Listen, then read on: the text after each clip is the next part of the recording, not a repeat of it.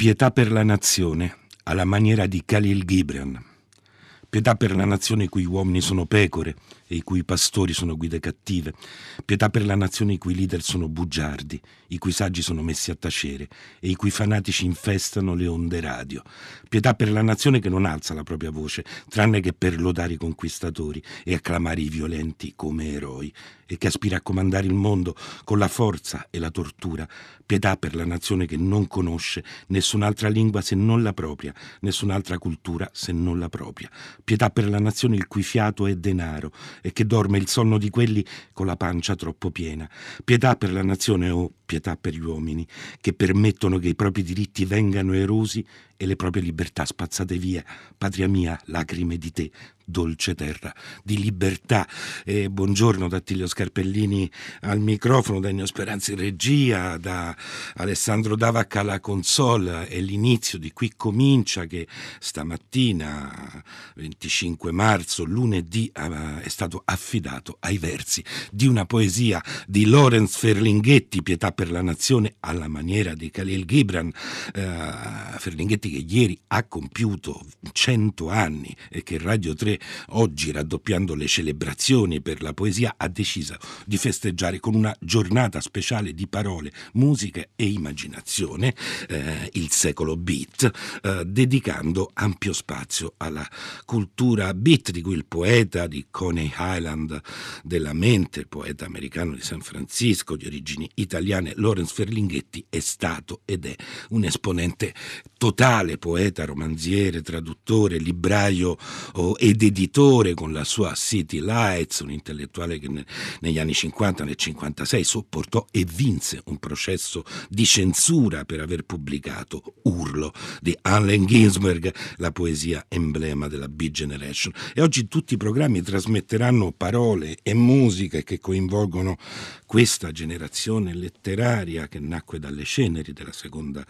guerra mondiale e che poi si è dimostrata assai più saggia e longeva di quanto le sue rivolte eh, facessero o lasciassero intendere. E i festeggiamenti culmineranno stasera con Jazz Entry, un reading a suon di jazz eh, dove verranno letti i passi scelti dai sotterranei di eh, Jack Kerouac, una lettura affidata all'attore Marco Cavalcoli, mentre la musica sarà eseguita dal vivo da, dal quartetto capitanato dal sassofonista Dimitri Grechi e Spinosa e andrà in onda questo spettacolo questa sera alle 21 dalla sala A di via Asiago, la parola del giorno, sempre noi Ferlinghetti, è centenario, noi ci soffermeremo invece a Venezia, città amatissima dalla poesia uh, un po' di tutti, di tutti i paesi, ma anche e soprattutto dalla poesia americana, basta pensare a Ezra Pound che con i suoi cantos è considerato un antesignano della Big Generation che a Venezia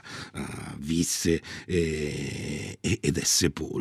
Oh, cominceremo con la grande mostra che eh, si sta svolgendo all'appartamento del Doge a Palazzo Ducale dedicata a Giovanni Antonio Canal, detto il Canaletto e al suo tempo. E la musica scelta da Ennio Speranza eh, comincia con un, un inaspettato Eric Satie, aspettato oh, perché da un tipo eccentrico come Satie non ci si aspetterebbe una serie di notturni per pianoforte uh, e invece sì, quelli che ascoltiamo, anzi quello che ascoltiamo venne scritto anch'esso nel 1919 e quindi è il suo centenario, notturno numero 3 di Eric Satie, lo ascoltiamo da Jean-Yves Thibaudet al pianoforte.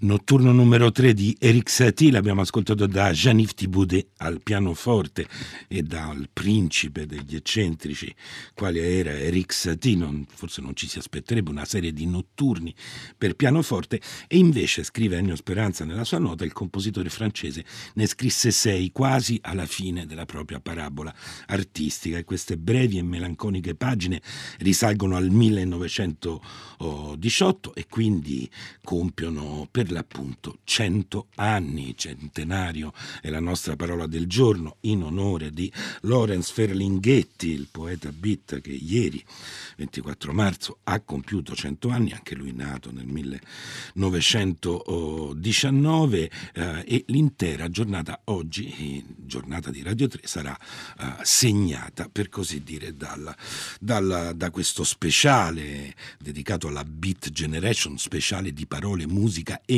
immaginazione eh, proprio per i cent'anni di, eh, di quello che è uno dei maggiori esponenti della Beat Generation.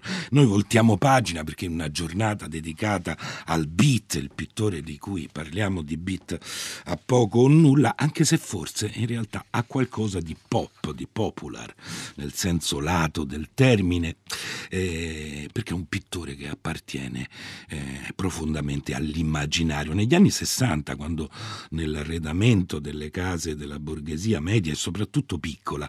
Prevalevano oh, le buone cose di pessimo gusto cantate da Guido Gozzano, era facile imbattersi in qualche modellino di gondola souvenir che era stato riportato da un viaggio a Venezia che tutti avevano fatto o che tutti avrebbero dovuto fare e che era chiusa dentro una vetrina magari oppure ben esposta sopra, una, uh, un, sopra un mobile. E quando non era la gondola era altrettanto molto facile che appesi in soggiorno si incontrassero dei dipinti che raffiguravano Venezia, per lo più il Canal Grande, dei dipinti gremiti di gondole e di imbarcazioni. Ecco, quei dipinti che affascinavano per la quantità di dettagli che contenevano e un po' anche intristivano però per i colori poco brillanti e le nuvole che sempre ne solcavano i cieli di un azzurro che tendeva al verdognolo, erano ovviamente delle cattive riproduzioni, ma venivano tutte dai quadri di un unico autore, Giovanni Antonio Antonio Canal, detto il Canaletto. Forse anche il nome, cioè il soprannome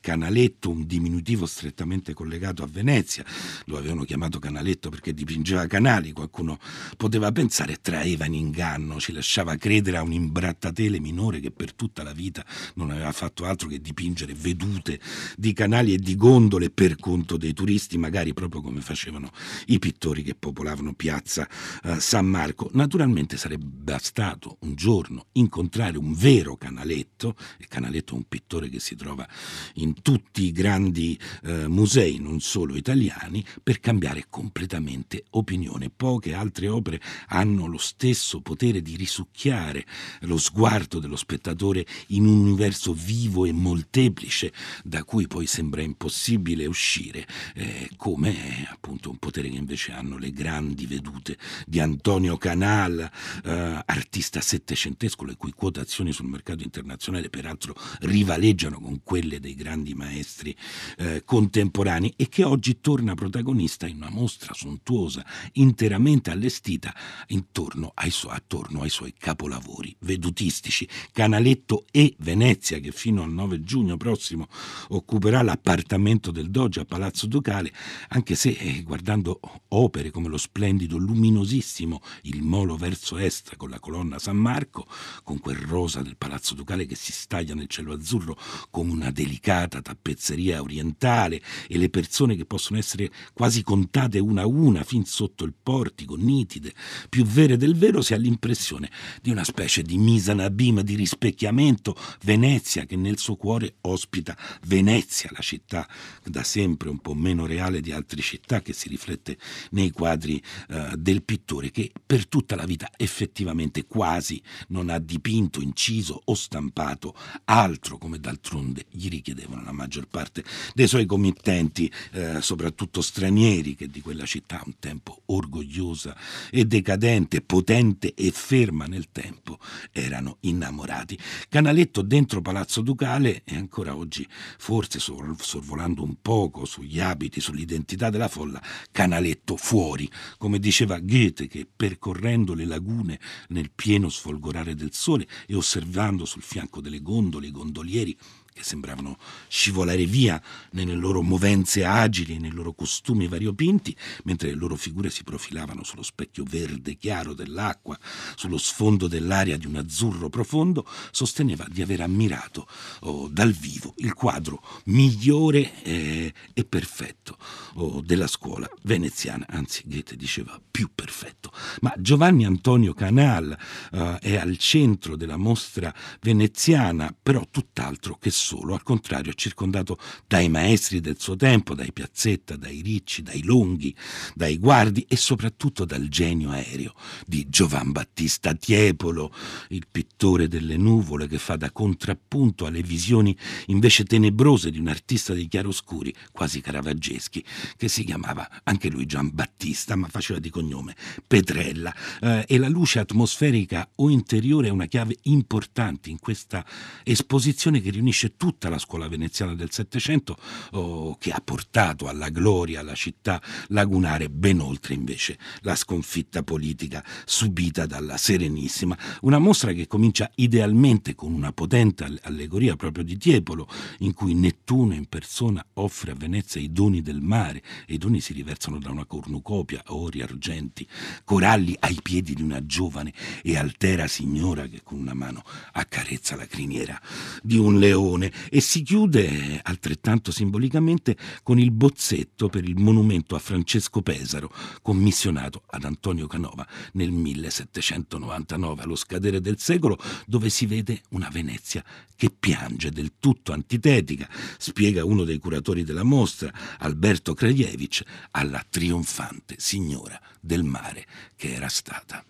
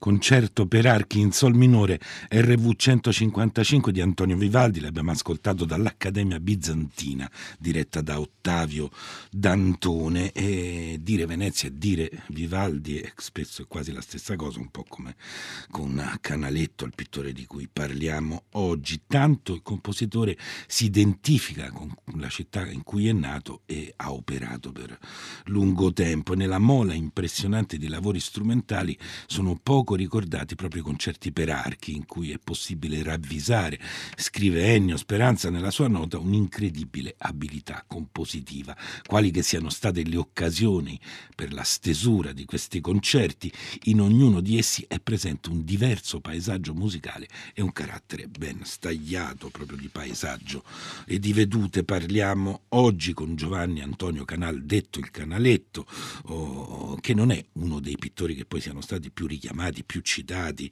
uh, dall'arte del Novecento, ma in genere non lo sono gli artisti settecenteschi, forse con la grande eccezione di, uh, di Goya. Eppure quando un grande pittore del secondo Novecento, che è il britannico David Hockney, si è trovato nella necessità di cercare una distinzione tra arte e fotografia, come esempio per il suo discorso ha scelto proprio le vedute veneziane di Canaletto. Se confrontiamo un dipinto del Canaletto che ritrae il Canal Grande di Venezia, scrive Oakney, con una fotografia dello stesso formato e scattata esattamente dallo stesso punto di osservazione, ci accorgiamo che nella fotografia è accaduto qualcosa di diverso. L'occhio dell'osservatore che scorre sulla superficie della fotografia incontra lo stesso tempo in ogni suo punto, nelle parti laterali come al centro. A mio parere è questo a provocare eh, quell'effetto statico che riscontro in tutte le fotografie e non nei dipinti. L'eliminazione della mano, l'eliminazione del corpo ne è la causa, l'eliminazione di quella mano che muovendosi sulla tela ci comunica.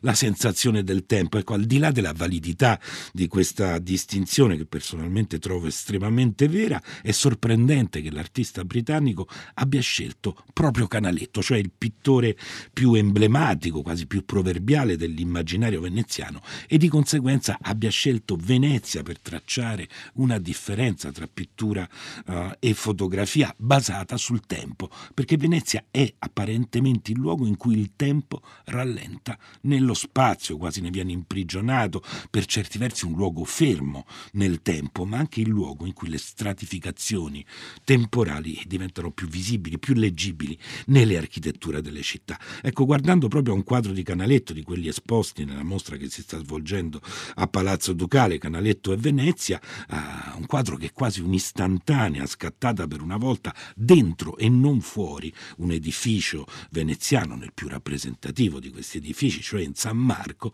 si resta stupefatti per la quantità di tempi che sono rappresentati in un quadro che è dominato dall'abbagliante giallo oro dei mosaici. In questa chiesa dove una croce pende dall'alto al centro della navata e l'iconostasi di tradizione bizantina separa l'officiante dall'assemblea, i fedeli in primo piano pregano inginocchiati su grandi tappeti, come in una moschea.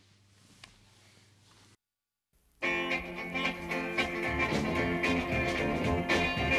saw the best mind of my generation, soared by madness, stars down naked. I saw the best minds of my generation, soared by madness,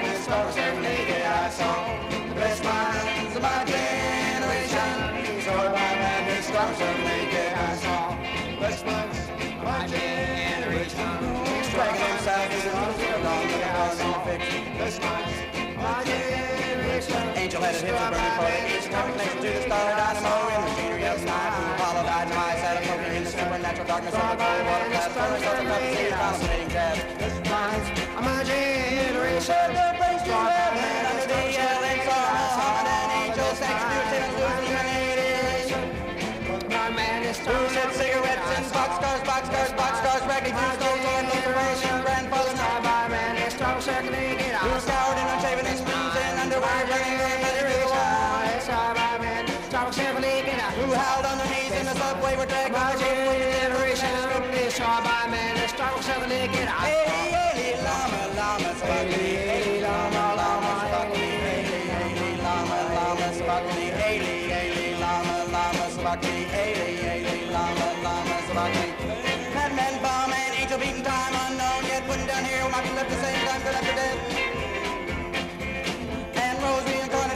of jazz in the golden shadow of the banner blue, the suffering of America's naked mind to do it. The of.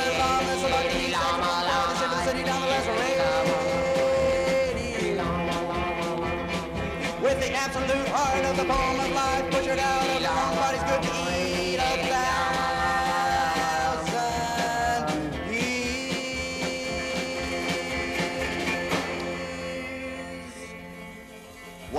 sphinx of cement and aluminum bash open their skulls and they up their brains and imagination.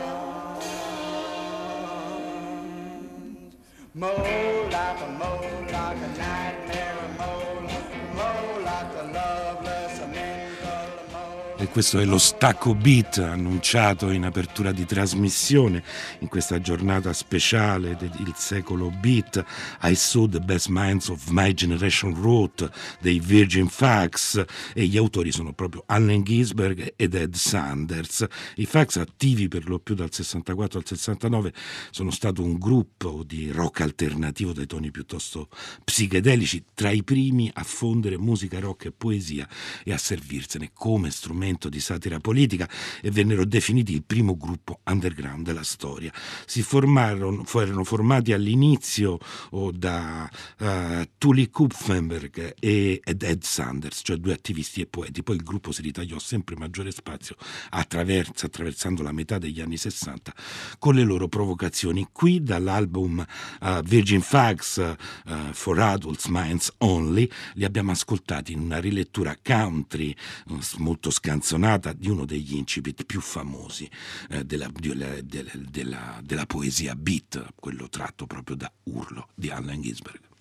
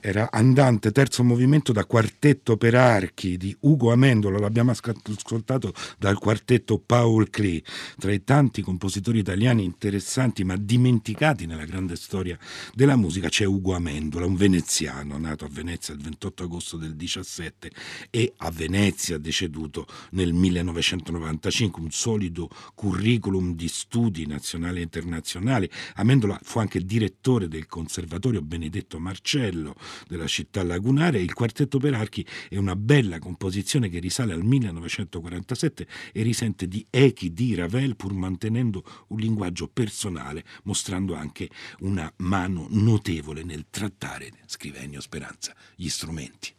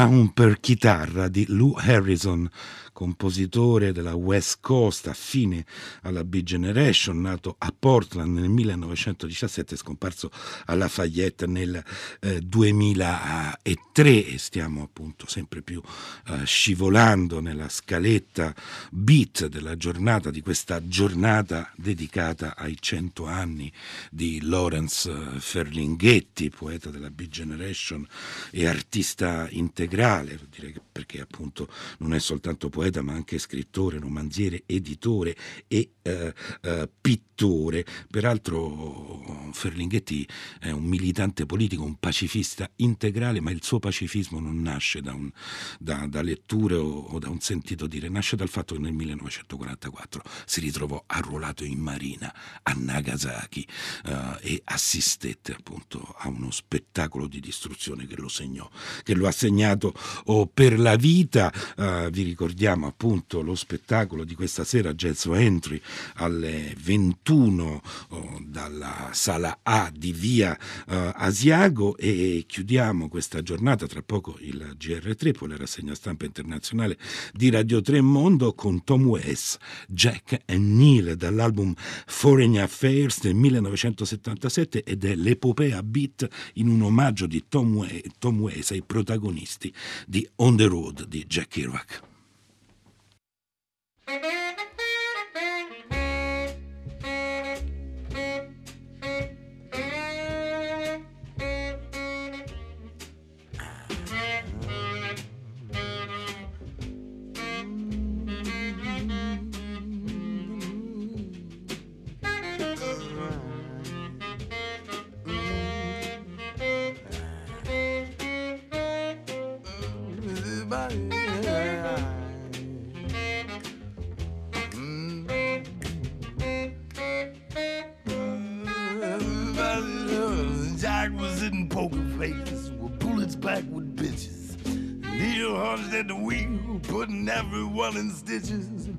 Bragging about some nurse he screwed while driving through Nebraska.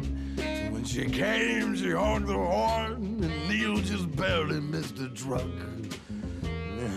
And then he asked her if she'd like to come like that to California.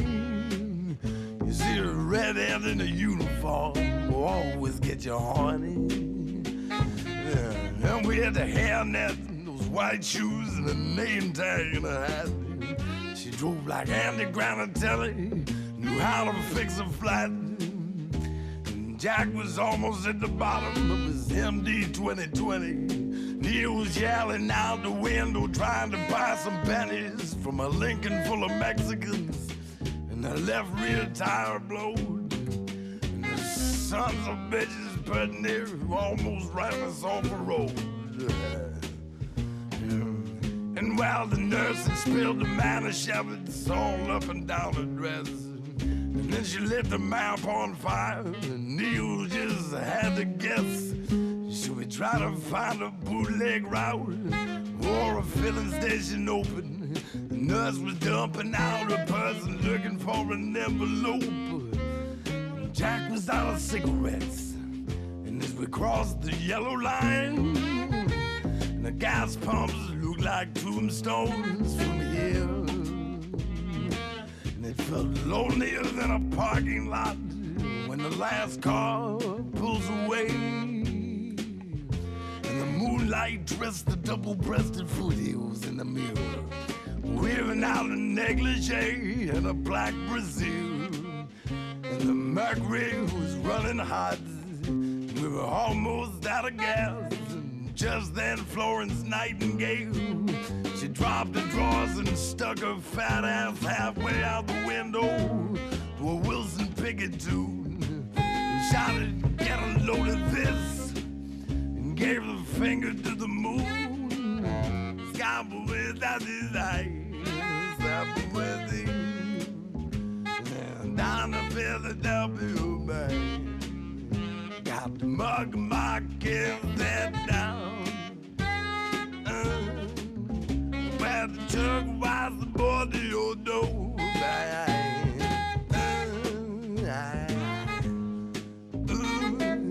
where the counting one-eyed whistling Dixie in the car. And he was doing this a hundred when we saw a falling star. And Florence wished that Neil would hold her instead of chewing on his cigar. Jack was nodding out and wishing he was in a bar. With Charlie Parker on the bandstand, and not a worry in the world. And a glass of beer in one hand, and his arms around a girl.